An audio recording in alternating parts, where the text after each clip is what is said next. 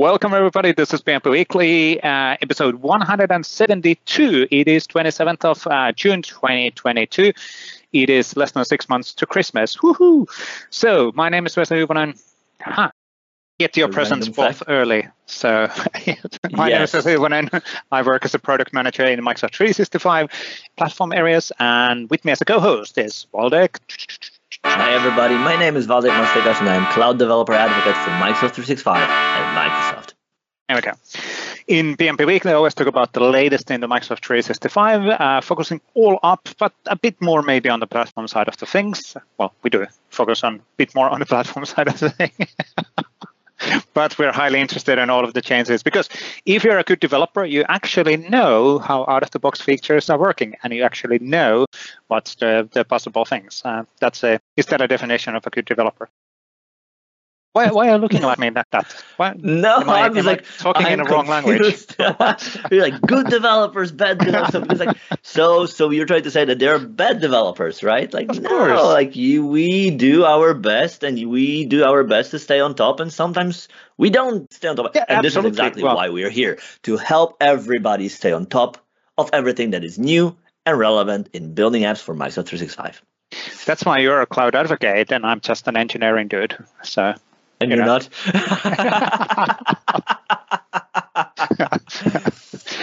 anyway, today we'll have Beau Cameron joining us. Uh, he works for DMI uh, and has been around uh, for quite a long time as an MVP and also part of the the community uh, MVP crew, uh, helping us on coordinating things. So we're going to talk about a bit about his contribution, career development, uh, all the things what he do does nowadays. So real, really, really nice discussion, which we haven't yet recorded as we're recording this. so it's going to be awesome. Let's jump on that interview. this makes no sense whatsoever. It's Monday. So let's jump on that interview Yes. uh, and we'll come back on the articles right after. So, welcome, Beau Cameron, uh, joining on the PnP Weekly, episode 172. You're finally here. There's a bit of a story behind of that, right? It took us eight eight years to get you on the show. Yeah. I've just been so busy, and you know it's been hard to uh, make time. But uh, no, actually, I just Yes. never got got the invite. And uh, Waldek just says it's lost in the mail, but I don't know. yeah. I changed emails and then you replied and I wasn't there anymore and we got lost. could be, could be, could be, whatever. I, I was driving in a tunnel, you know, and then the, no, that doesn't work What? with email. What? What? anyway, good to have you on the show. So uh, let's start with a with a quick intro. Can you do a quick intro who you are and what do you do for a living? Yeah, sure. Uh, my name is Beau Cameron. I'm a Microsoft MVP for uh, Office Apps and Services. Uh, I'm I'm a practice lead and enterprise architect at DMI. We're a consulting firm, kind of for all types of technology, um, but focus on the Microsoft stack for our team. Uh, I get to work every day with uh, the Chris Kent, which many of you probably know, um, and it, and we kind of help steer uh, the, the the technical direction of our pro- projects and try and enforce, you know, better practices for our clients. Um, got started with SharePoint back in 2010, right out of college. It's kind of been the only technology that I've ever really known. Um, I went to a job job fair and they said, "Hey, we would like to hire you. Um, we have this really cool." Product we are working on called BPOS, and I was like, "All right, sounds interesting." And then I saw it, and I said, "I don't know if there's a future here." Forget about it. But that was directly to cloud, right? You talked about Correct. BPOS. B- What's it? Business productivity. No, online Business services. online service. Yes, business, Business productivity, productivity online services. services. That was Correct. Microsoft 365 before the rename. So right before it got good um, and so i was like i don't know so i did i did share, sharepoint for about two and a half years to start and then i switched over to other content management systems so i did sitefinity and site sitecore as well for a couple years. And then for some reason i said I'm miss sharepoint. So i went back to it. So um, i've been doing this yeah since about 2010 i've been a primarily a developer uh, but my kind of knowledge spans across that. So I do much on governance and compliance, as well as citizen dev stuff for Power Apps, Power Platform, some Dynamics work as well. So uh, I kind of try to see myself as wearing many hats. Uh, I might not have very deep, deep technical skills in everything, but I try to have kind of skills across the, every single one. Understanding across the things. Now, you, you said that you're a SharePoint developer, but is, so does that mean that you're just you know legacy developer doing server side thing and special? What, what is? yeah, I think that. what are you talking about? That definition has changed. Yeah, that that yes. definition has changed. Um, in in many, many ways, right? Not just the technologies that we work in. We have shifted so far client side, but when you think like prehistorically, as I like to say, a SharePoint dev kind of did everything. uh, they were doing development, they were doing farm configurations, they were doing search application setups, um, and so they were kind of doing everything back in the day, right? Um, and so now I would say that I don't do much uh, server side dev uh, unless it's API work. And so, yeah, I've been sticking with the React side of things. Um, kind of during the the mid 2010s, we were all on the the um, Angular train. So I was doing much of that as well during you know the early 2012, 13, 14 or so. Yeah, yeah. And and on the development, so just just as you're working with the SharePoint framework, obviously. Um, any any thoughts on on how would you? So how do you feel about SharePoint framework? Is that a good thing, bad thing? Uh, what's your feeling and take on it?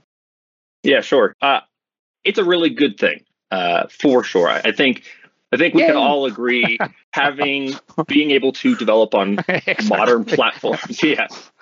Uh, be, be being able to to use modern tooling um, is a huge benefit just on one the open source support for it is just yeah. something we, we we had never had before um, and then two i would just say for people who might be concerned about trying to get into this space, it actually sets you up well if SharePoint's not going to be something you are going to do 10 years after, right? It gives you a skill yeah. set that you can go and just go work on mod- modern web development with any other company, right? SharePoint now is just an API, and the uh, development space that we develop in is kind of cross platform. Yeah, With is finally we are getting there. Finally, finally, finally. Now, now what, what's actually interesting, if you think about the prehistorical thing, which always reminds me on like like the T-Rex dinosaurs, as we are. Yeah. exactly. Anyway, um, but uh, we we are seeing certain products in Microsoft uh, to switch back to that direction where they have their own propri- proprietary way of doing programming and everything else. So, but it, it's part of this natural cycle of IT. It, it always moves in cycles. So basically, we see stuff come and go. We dinosaurs can kind of relate on that stuff, I guess, because we've seen situations to move across the side. But yeah, so what you're saying, I, I, I like SPFX because it doesn't uh, lock you down on SharePoint Framework or even uh, the cloud or Microsoft 365 or Microsoft Cloud because again, basic tooling and the implementation styles are the same. Yeah, like okay. You like SharePoint yeah. Framework because it doesn't lock you in SharePoint Framework. That's interesting. Elaborate on that, please. Yeah, no, no, no. That's one way of kind of uh, putting that because again, for, for if you think Monday about, afternoon, so, that's very deep. Thank you. So sure, I'm one of the person responsible for shipping SharePoint Framework, but it is actually it's knowing the historical things.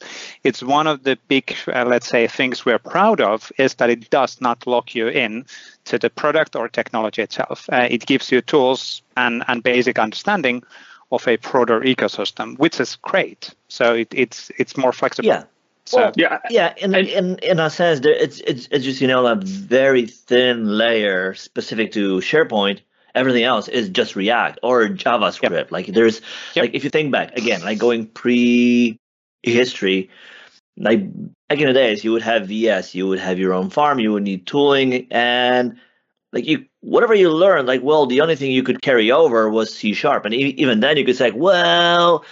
If you have experience kind of in the ASP.NET space, it's kind of the same thing because there are user controls and it's kind of the same thing. But I recall like the first thing that I got uh, when I got to the Microsoft space, like I didn't, I skipped the ASP.NET. When when ASP.NET became a thing, I was doing PHP, right? So I didn't have have that experience. So like my first exposure to ASP.NET was on Moss, right? So I started building web SharePoint and yes, yes, Microsoft Office SharePoint Server 2007. yes, right. So that that was my first experience to that, and then at some point I would because there was like nothing else to do. So I would get to work on an ASP.NET site, and I was like, suddenly I had to worry about permission management, user management, like the auth providers, navigation providers. Like, why? Like, why is that? Well, because it's ASP.NET. Like, there's nothing like you build the whole app from scratch, and like yeah. that made me appreciate SharePoint so much more because you you get all of that in place. Like you don't need to reinvent the wheel. And it's like, yeah, how people will authenticate to your app, and when they do, permission, like what can they see, and you need to trim all of that, and you need to. It's like that's in any way relevant to the app I'm trying to build and problem I want to solve. And like fast forward now today, still have the same thing. Where mm-hmm. imagine you want to build an app, you want to build an app for for work right? You have a problem to solve, whether that's submitting expenses or something else. Well, you can like you know roll up your your sleeves, take React, Next, Angular, whatever thing you want to do, and get and build the app. What is the first thing you want to do? Auth. And when people are in your app, what can they see? The same problems we used to solve way back when. Whereas you think, hey, we're kind of in this Microsoft ecosystem as a company why not tap into that? Why not get all these things already available to us? You know, AAD, Microsoft Identity, permission management. Like get all of that for free and focus on building your app. Focus on pro- solving the problem you actually have, as opposed to, oh yeah, we need to let people to authenticate, and for that we need to have user management and password management and FMA, yeah. MFA mm-hmm. support, password resets. And you're like five weeks down the road and you haven't even built the actual app, right? Mm-hmm. yeah, I mean that's something that will I think will always exist. I mean we're we're going through it now where if you have you're building this application that might run in Teams, well you got opt into Teams if you're going to do a Teams app. But what if all the services that you call are Okta services or something else, like then you have to you still have to do auth. Like that will always exist. But um, I also don't know how truthful this is, but I, I think this is why, at least in my experience, where provider hosted add-ins were at least more successful than I think they maybe should have been, just because the auth piece was tied into it. Like you start, you yep. you you build your site and the auth is there, and you're like everything's good. I can just work, right? Like that. Yeah. People like move that way, or at least I did, um, just because I didn't have to write any code. I didn't have to use OpenID. I didn't have to do anything. I just started the app and built it. Yeah, auth isn't fun. It, no, auth isn't fun, and and the fact that we we we rarely even remember that there's an Azure AD nowadays behind the scenes, making everything possible. The fact that I'm I'm watching this and it signs me in and I open up things and everything is authenticated and, and the Windows is authenticated with my identity, it's just amazing. Um, mm-hmm. But behind the scenes, there's a lot of let's say technical moving innovation parts. and automation and, and all of that's happening so we, we are having interesting engineering also challenges well this relates on what we were just saying but related on the authentication so if a customer or partner has their authentication model using then a non Azure AD, and then you're like, oh, sh- uh, how do we now do this stuff? So, it's it's it is certainly an interesting Pigeons, challenge. Pigeons, yes, sea turtles. Pigeons. Yes. in certain countries, maybe. Yes. Okay. Anyways, um, another thing, Beau, I wanted to ask you about because, like you said, you would start uh, SharePoint development in 2010. Fast forward now, many things have changed. How did you experience the change, right? Because like you you didn't have the React npm node experience. Like all of that was new when it became a reality in SPFX. So how did you what was your first reaction if if you recall that the moment you you woke up and we moved the cheese? Yeah, so I, for me, it was actually pretty easy. So that interim change when I went to Sitefinity, Sitecore, um, in that period, I was also just doing client side dev. So uh, the company that I worked for, we did Angular, we did Breeze, which not many folks talk about anymore, but that was kind of an ORM for client side, like the entity EF of client side. Um, so I did that. So I had some experience into it. And then when I came back gotcha. to SharePoint, it was around the time when 2013 was kind of becoming really popular and content search web parts became a thing. And so JavaScript was like the forefront of SharePoint dev at that time because everyone was doing display templates.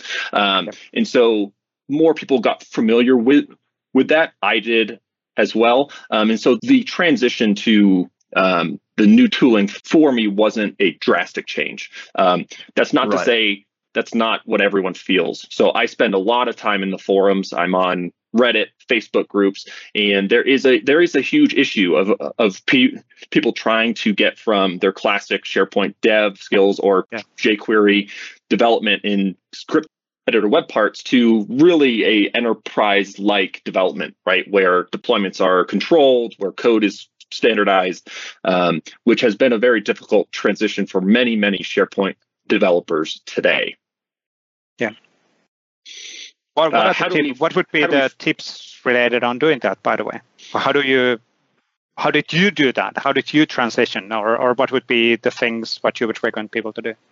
Yeah. So, uh, well, first, I always say when you look at SharePoint framework, you see all these things. You see npm, you see gulp, and it just you get concerned at the beginning before you even start. It's like, I don't know what these things are. So I just say, forget all those things. Like, you don't need to know those things really to be a successful developer. As you get into more advanced scenarios, yeah, you can do some really cool, cool stuff with custom build tasks and, and things like that. But really focus on what you want to build. Um, and so that would be the language itself. Um, don't view SPFX as this kind of big thing that is complex. Think of it as just a bootstrapper to your existing code. So take something you you have built before, something in jQuery, and then try and just port that over. Take a SPFX what, what part, start it up, and just kind of move your code over. There are lots of people out there who have examples and tutorials, like Mark Rackley, who you know was a big proponent of that kind of jQuery style development. Yep. Who has examples of how to do it? But you know, take it slow. Don't bite off more than you can chew. Um, and two, just like read the two tutorials. There are so many people who just skip past it, um, and then they don't have the right node environment. They don't have the right npm version. So um, really, just take it slow, step by step, um, and then don't get kind of uh, concerned with all the other ancillary parts of the build frame. Just like know that those exist and just work on the solution itself. Yeah, one step at a time. So mm-hmm. which is good. So absolutely. Another another another comparison that I wanted to draw is um, in the past, you know, like like 2010, 13 on-prem development, like you wanted to build things for SharePoint, that was the only way to do it. You had to be on Windows, VS, C Sharp, that was it. And that was kind of the gamut of choice you had. Sure, you could have bring your controls, but that was kind of about the amount of freedom you had. Fast forwards to today, you can use anything you really want. Yeah. Right. So with that, you kind of get well. It's cool because it's freedom. You can be on Windows, Mac, Linux, whatever. You can use any any editor, whatever you want. But what do you choose, right? Because like in a in a world where you can choose anything, what is the right choice? And is the right choice of today the right choice of tomorrow? And are you keep second guessing yourself like, oh crap, there's this another new popular thing and it's going through the roof and we're not on that. Do we need to update everything? How do you experience that?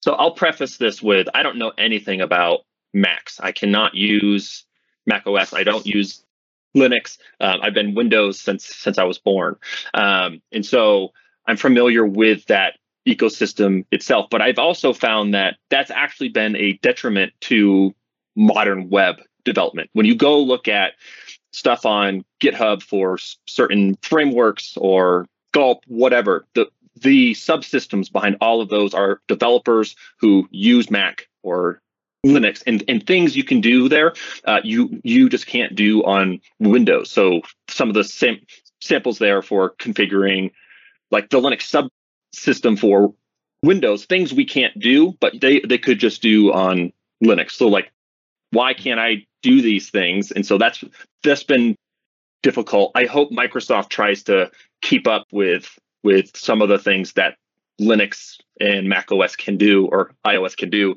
in that regard. Because I think a lot of the modern frameworks out there, it's a uh, communities of non-Windows developers. Yeah, yeah, I think that's in more natural.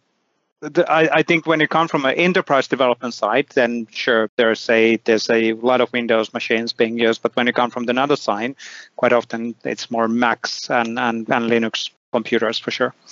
Waldek, you're using a Mac. Why are you using a Mac? Because I can. Because since I so I started using Mac. I don't know how many years ago, seven, eight, pro- probably more. Not a single blue screen, and you have no idea. It was like, how can you not have? Well, that's a Mac for you, right? And sure, Yeah. there are there are there are quirks like, well, the OneDrive app on Mac isn't really as good as it is on Windows, and maybe Office isn't really as smooth. Like, yes, you're right. And yet, I'm not having a single problem with my Mac. So, if that's the price that I have to pay for it, plus NPM and Node on Mac are so Yeah, much everything- faster than they are on Well, Windows. that's true. True. Right. Yeah, so, which- like, it kind of it levels off. Yeah. yeah which is why like wsl on windows is really nice because you can do a npm install and it takes seconds versus it takes seven minutes to set up your first spfx project right Yeah. um, Yeah. But i will give credit where credit's due windows has become a lot more sta- stable than it used to like i can't remember the the the last time i had a blue screen of death on my screen right so Okay. props to That's I props had to one windows la- last week and another one the week before. It's like every single Yep. every single week, like Yep. on one of the calls, like he All of a sudden. he is, he is on a phone, like ah, sorry, blue. well my anecdotes aren't facts so you know that's it's just holding it wrong, experience. He's holding it wrong. It's him. It's That's not true. Windows. It's him. I guess Just it's, I guess clear. it's me. Now, now there's two things what I wanted to also talk about with you. Uh, but before we go to the community side, and, and let's touch that a bit. Um, what the community? Why are you active in community? What are you doing there? You've re- relatively recently, a year ago, right, moved to the mountains. in Two years, the- yeah. Two years. Okay. Well, you know, time flies when you're having fun. I remember when you were moving uh, because we had that discussion on it. Can you talk about a bit It on was last on- year. two years. sorry, tw- 2020 like didn't exist, so it's okay. One, one year Uh, is fine. Yeah. exactly. so, but you you basically made the choice of moving to mountains uh, in an is- a bit of an isolated location. So, why, why is that? What with the what with that decision? So, Oh, well, I, I think 2020 for everyone, which was when I moved, was a difficult year just in general. People started to move out. Um, I grew up in a really small town, um, and I I I enjoy this this kind of sen- this sense of community of the people around you. You know, we all have some sense for the greater good of of one another. Um, and I moved out to Denver actually about six years ago um, to North Denver, and it was great. I lived in a good place, but traffic is really tough. There's people kind of all around around you, and you know we kind of had this calling of like let's kind of break out a bit, get away from the city, um, move to a place that you know is just less congested, uh, which was primarily the bi- biggest issue um, for us. So we moved moved out here. We moved to a town called Evergreen, which is about 40 minutes uh, west of Denver. Um, it's a small little mountain town. Um, I live on a so Denver's at about 5,500 feet, whatever that is in uh, metric, and then um, Divided by three. Nine, yeah, I live at uh, 9,000 feet. So I'm, you know, another wow. Half mile to three quarter up from Denver. Um, so I'm on the, I'm fairly high, high up, which has had its own set of challenges. When I first moved in, we didn't have internet for three or four weeks. Um, so that was a struggle. Um, we still kind of have internet here. Uh, it's not super fast. It's not very reliable. Neither is our electricity, but um, it's it's it's nice up here. It's quiet. There's you know elk and deer and bears that are kind of just roaming around, which has been really cool to experience every single day. So um, it's been kind of a mental release for Yeah. for us, where the kind of fast, busy pace of Denver um, is kind of gone now. Um, so it's Yeah. it's been nice, kind of just mentally to break away from that. are, are you looking into staying there then for unknown in the future as well, or is this just an experiment? So, Oh no, uh, yeah, we we love it here. Um, Okay. I I don't see myself moving to a urban area. Uh, I might we might move deeper out into the woods than we are um, in the future, but right now um, we yeah we really like it out here. Um, the Yeah. views are nice and it's just calm and serene most most of the time. So That, Je- that's not jealous, not jealous, not, not, not at jealous at all. That's actually something which you keep on hearing with the people who have done this move from the city and urban areas to the countryside, and then they're like, okay, we're gonna stay here. We're not never gonna go back. That's just for for jobs and and let's say careers where you can do that. Um, that's great. Of course, there are situations where you cannot do that, but uh, nowadays people are a bit more flexible uh, with the working and everything else. So some people are. Yeah. Some people are right. Yeah, true.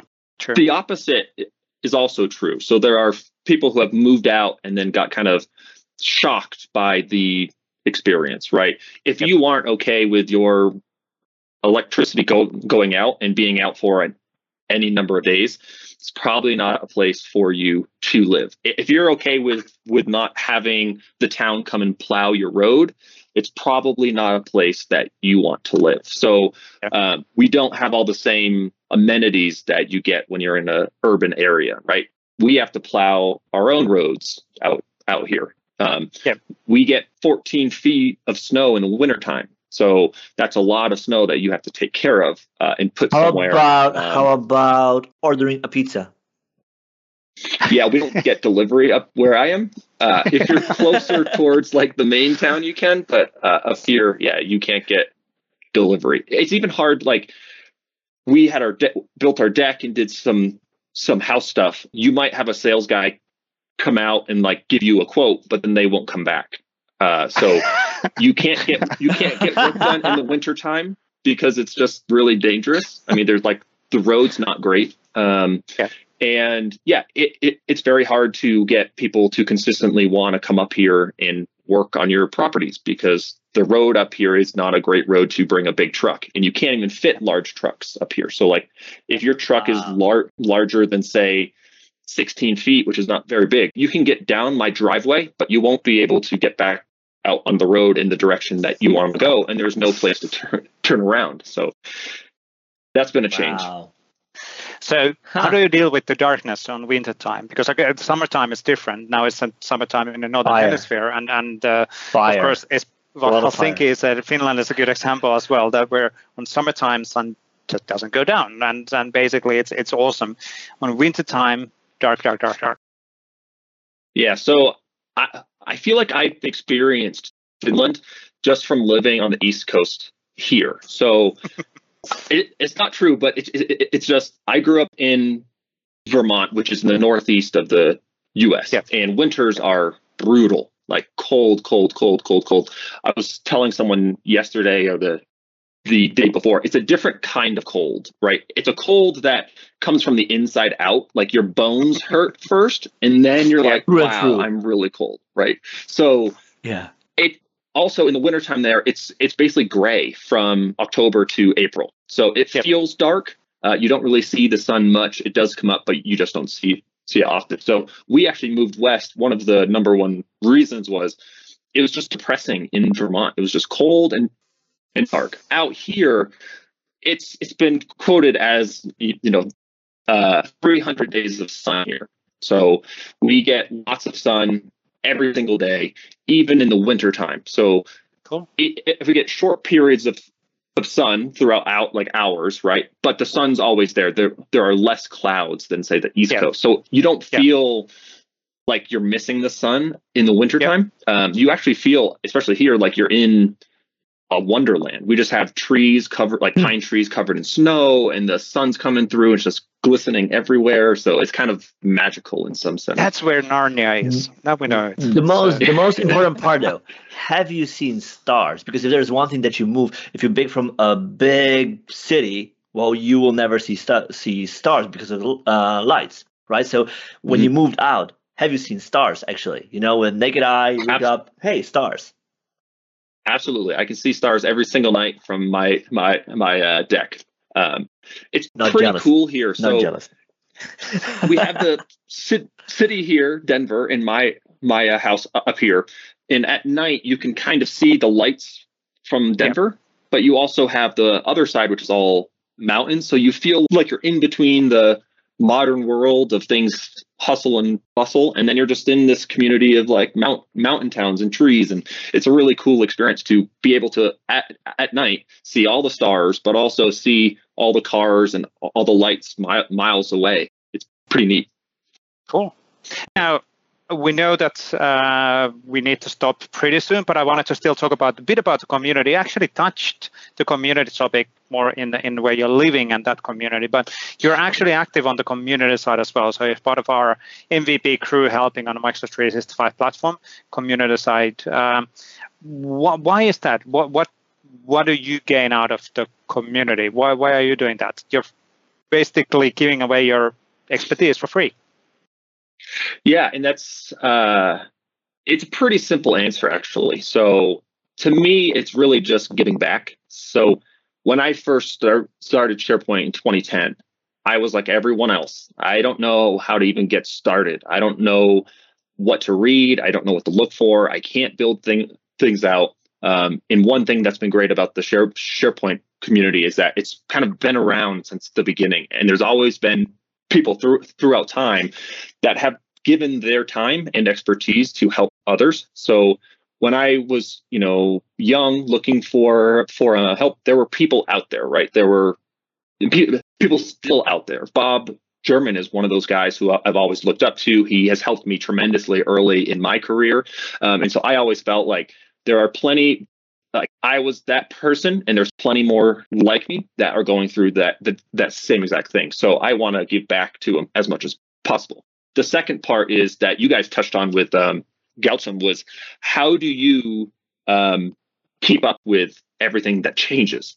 Well, the yep. easiest thing to keep up with how things change is just to be on every single Share, SharePoint forum that exists because people will will ask many questions. And if I know it, I will answer it. And if I don't, I'll go look it up and then an- answer it. So I get to learn constantly every day just by listening to what other people are going through. So it's okay. it does benefit me quite a bit just to see, oh, I have not even looked into that once. Let me look look into it. How do you deal with the time and allocation on it? So how do you do you book time on the community side and and you do work on that, or is it just something what you naturally do as part of your day to day work? It's just naturally part of my day. So yeah. if I'm going to, you know, take a break for 15 minutes to go get lunch or something, I'll go check the SharePoint group uh, for Facebook and then see if I could answer any questions there during that time. Um, and so I basically on there throughout the day, I try and answer, I don't know, 20, 40 questions every single day just to try and help out um, across different stacks. So I'm on Reddit where we have about 25,000 people there. Uh, my my Facebook group um, there's it's a SharePoint developer admin group has about 25,000 as well. Um, we also have a Discord now for the Reddit group. So if someone wants to just like ask questions in live chat, they can do it too.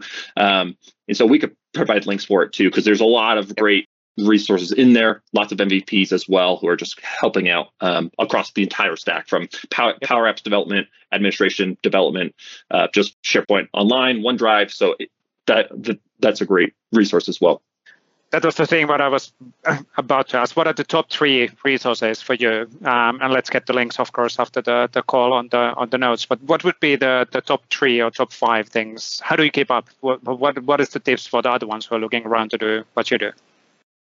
So for me, it's it's obviously the ones I'm most active in. Uh, but our Facebook group is called SharePoint Admin and Developers. It's a really active group. Tons of people post every single day lots of help as well just even non mvp community people people just just want to you know help out um, reddit group is really nice as well so the sub is just slash r slash sharepoint it's run by trevor seward um, we have lots of if you want admin help, that's a really great place for it. Some really strong admins there um, for farm topologies, infrastructure, those types of things. Um, and then our new Discord group has just kind of been blowing up fast. Um, and that's a great way to just get help fairly quick because you could ask a question and someone might answer within 10 seconds. Um, so those are my top three. Uh, we can link them all, but I highly recommend if you aren't in them to uh, join those groups. Absolutely. That's really good. Let's put them in the in the notes of the blog. Now, from a timing perspective, we promised for Waldek that we will free him yes. right now. So yes, exactly now. So on that bombshell, see ya. but thank you, thank you both for joining us, um, and we'll get you certainly back on the show um, at some point whenever we are earlier in, than on episode 344. yeah, yeah, exactly, exactly. I guess we were in season six now. I don't know, somewhere somewhere around that, but some season. okay some some season. Uh, we don't count seasons. Yeah, math is so hard. But thank you both for joining. Really, really good discussion. Good to catch up. And thank you for your all of the active contributions in the community side. Because again, community and MVPs are really the the fuel and on the engine which basically grows everything. And and helping each other to grow actually makes you feel better as well. So that's why I ended up doing what I do around communities as well. So, but thank you well, thank you, Waldek. And I guess that's it. We're going to jump on the daily articles, uh, daily, weekly articles right after this, which we actually recorded before the this interview. But anyway, so you know how it is. But thank you, Bob. All right. Well, thank you so much. You. It was great Have to be, one. be on the show. All right. Bye. Thank you. Cheers. Excellent. Thank you, Beau, for that discussion. Um, and I'm going to spill the beans. We're recording this before the record discussion, so we don't actually know how well the, the discussion This was went. the best interview ever. Thank you so much, Beau, for exactly. your insights, for your journey, for talking about us, talking to us about everything you, you've you've done and what's top of your mind. Yeah, absolutely. Thank you, Beau. Really, really good to catch up as well. So uh, really, really good. Anyway, let's jump on the articles this week. Uh, so we have a few of them to go through uh, just pinpointing some of the articles which have been released around Microsoft 365 within the past week. Now, we'll start with the Microsoft 365 blog, where we actually have two really interesting articles uh, since last time we recorded. So, first one uh, was around Microsoft Loop components, so ex- extending capabilities in Microsoft Teams and Outlook, and basically uh, kind of a summary and, and, a reminder and also update on the latest capabilities on the Loop components, which can be added on the discussion, uh, for example, in Teams, and you can send them in send them in emails and so on, and you can basically collaborate on uh, real time in those components with your colleagues, and that's actually really really cool. Um, the easiest way to do this is for sure is using Teams and basically send uh, and invite another person to actually collaborate with you, uh, and you can of course pin this discussion to the chat, so it will be there for everybody to find and all of that. So really really cool stuff we use this all the time internally. The second one was about privacy changes and API support in Microsoft usage reports, which is really, really cool. Exactly. Exactly. Well, it is cool. It is something that some companies require, right? So the idea was that in the past, uh, a while back already, we introduced the ability to have usage report in Microsoft 365 so that you can track how different features of Microsoft 365 are used within your company. Well, the caveat of that is is that these reports would expose the ID of the group, and with that, you would be able to identify which areas and so forth and so on. Like, like you could infer personal data. So now the companies are in control where they can choose to opt out of that and have reports being anonymized. So you will see they use it still, but you will not know in which area exactly, in which group, and so forth and so on. Like all of the IDs will be erased right? So, and here I think we even, yeah, so here he even show that it's even based to a user, right? Yep. So, so the idea is then is that we will replace that with uh, random keys so that you will not be able to track it back to a person. So this is a great uh, way for you to control the access to the data and insights in your org. Yeah, yeah. this is, by the way, uh, some small insights on how things works internally in Microsoft. Of course, we have a lot of metrics and data, but that's how the information is shown for us as well when you're accessing the information in the internal report. So you do not know who the person is because it, it's meaningless. And uh, we're looking always for usage patterns and, and behaviors. Um, I have to call out, this was good exp- experience. So the Zoom, Zoom icon, click zoom in and you get a smaller picture. What says good job. Anyway so less is more. I don't know what you're talking about. That's true. Literally now, in this case. oh, yes. on the sharepoint blog uh, nicole woon uh, had a new blog post. Uh, she's a pm uh, awesome pm on the site templates and, and site creation side of the OneDrive and SharePoint engineering, um, and she she works with uh, Cathy Dew and many many other people. But she's responsible of the UX side of the creation of a template, and she has shared an update related on out of the box templates which are available. So more and more we see new templates be available as a starting point, as an inspiration uh, starting point uh, for creating content in the SharePoint uh, online. And of course, you can embed this in Teams and all of that stuff. So it's just a good set of new content available and how and other updates in there as well. Really, really cool. Now, Power Platform had something new related on developer tools. Exactly. So there's a new version of Power Platform developer tools with new features, single sign-on, support for additional clouds, uh, support for additional packages, formats, and so forth and so on. So if you build, if you use these tools, if you use developer tools on Power Platform, check out this new version because it might have features that you always wanted to have.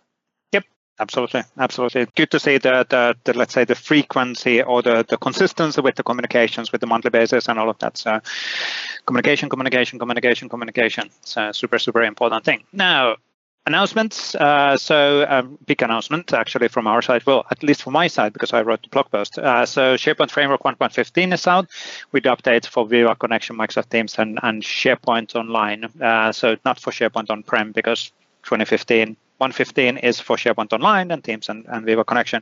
So a lot of lot of new updates. The, the probably the most meaningful ones or important ones, ones are the field uh, edit and list uh, library forms. So what does it? New view and edit forms overriding support. And yes, you will be redirected to another page. Uh, we're looking into potentially have the panel way of doing that. Node.js 16 support, quite important as well. Uh, so people can stay up to date on the on the latest LTS version of the of the node, and a lot of other updates there as well. So check out the release note for all of the notes for all of the details.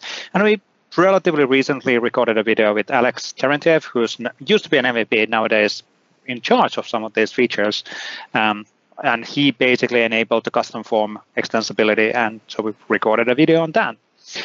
Now, on our community call side, uh, com, com, community call side, community blog, community blog, community blog side, yes, yes, on there we have few updates. Yes, we have we have a new exciting article from Lee Ford. Lee is one of our MVPs, yep. and in this article UK. he talks about.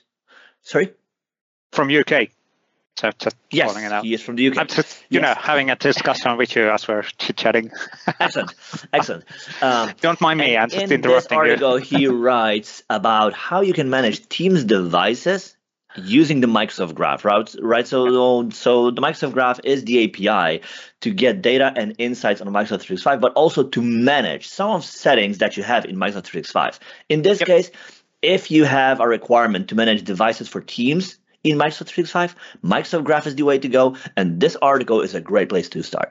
Absolutely, really, really cool stuff. Now, so Eli Shea uh, had a blog post as a collection of resources for Microsoft 365 uh, developers. So good summary blog post related on all of the different things, what is actually happening. So what are the YouTube channels, what are the podcasts, what are the, the Twitter channels and things to follow. Uh, we are even here. Thank you, Eli. Like we should be in here, but you know, just you know. Thank you. Thank you, you can just say thank you. oh, I, oh, I can just say thank you. That's fine. Yes. Cool. But a lot of the, there are a lot of lot of new resources, uh, well, not new resources, but links and resources available on Microsoft 365 platform. Really, really cool stuff. Thank you, Eli, on that one. Then we had a Power Automate stuff. Do we have a Power Automate? Yes, we do. Uh, yeah, exactly. So this one is about automate creating a table. So we're creating a t- table, we're configuring it, we're installing data gateway, and then we're inserting insert, inserting data to it. Yeah, so I think this is about yeah, yeah. adding data, basically to... creating table and filling it with uh, yep. data. Yep. Yeah, excellent article. Good. Thank you, Rachel, on that one. Uh, we also had an update from Luise Freese. Uh, this is something, this is kind of a reference blog post which we will promote um, as part of our upcoming promos on all of the samples and everything else which the community has been done, which is awesome. So we're created Luise is kind of write this kind of a We Love community uh, summary on all of the things what we do. So what what the, the platform community is doing, um, so people understand let's say the scale because every now and then people confuse the terms and what's happening and all of the things so it's good to have a reference point for what's uh, what's available and what's it's for for the community to actually get uh, involved in here. Really really cool stuff. Thank you luise on that one. Then cli had a new version. Yes so following our monthly re- release and actually a bit earlier this time around we released new version of cli for microsoft 365 version v 5.4 yep and one of the, the, the major updates is support for upgrading SharePoint Framework projects to the newly released version 115, right? So it's yep. always that when we release new version of SPFX, we also want you to be able to benefit from that as quickly and easily as you can. And to that point, we also update CLI for Microsoft 365 with the ability to upgrade your existing apps from whatever version of SPFX you might have to the latest version so that you benefit from new features but also the new toolchain. Like if there's one thing that is, you know, a constant in the open source space is a, is change. Toolchain evolves. We have new version of Node, new version of TypeScript, React, and Control, and so forth and so on. And if you use an older version of SPFX, you might not be able to use that, right? So moving on to the latest version of SPFX give you the benefit. Like even if you have an app that doesn't use any of the new features in SPFX, you benefit from the latest version of toolchain on which it runs, sure. right? Sure. And along with that, we have a few other uh, additions, updates. So definitely check it out if you work with SPFX or you're you're looking for a tool to manage your M365 tenant on any platform, any OS, any shell. Yep. Thank you for that one. Really, really cool. And, and just to call out, it's an action plan which the tool is providing. It is not doing the transformation of the project uh, automatically because Correct. we don't we, we, don't we could do that potentially, just, but we don't want to. Yeah, exactly. So anyway, so uh, then there's a, a two blog posts from Marc D. Anderson. So first of all, one is replace that classic SharePoint root site. So uh, by default, if you have been having a Microsoft 365 tenant for a long time, most likely a root time is actually still the classic. So you can certainly modernize that, uh, or you can flip Foop, uh, the the root side to be another flip side to be in the root flip flip flip flip and uh, the another side to be in the root of the tenant. Now, why, why would it matter? Matter um, quite often actually the contoso.microsoft.com typical contoso.sharepoint.com style address is the one where you have your global intranet and all of that. So you might want to actually modernize that to be in place. Again, could be a separate design for your tenant, but still there's a options on how to make that happen and how to do that. Good. And then Marc had a new uh, another article.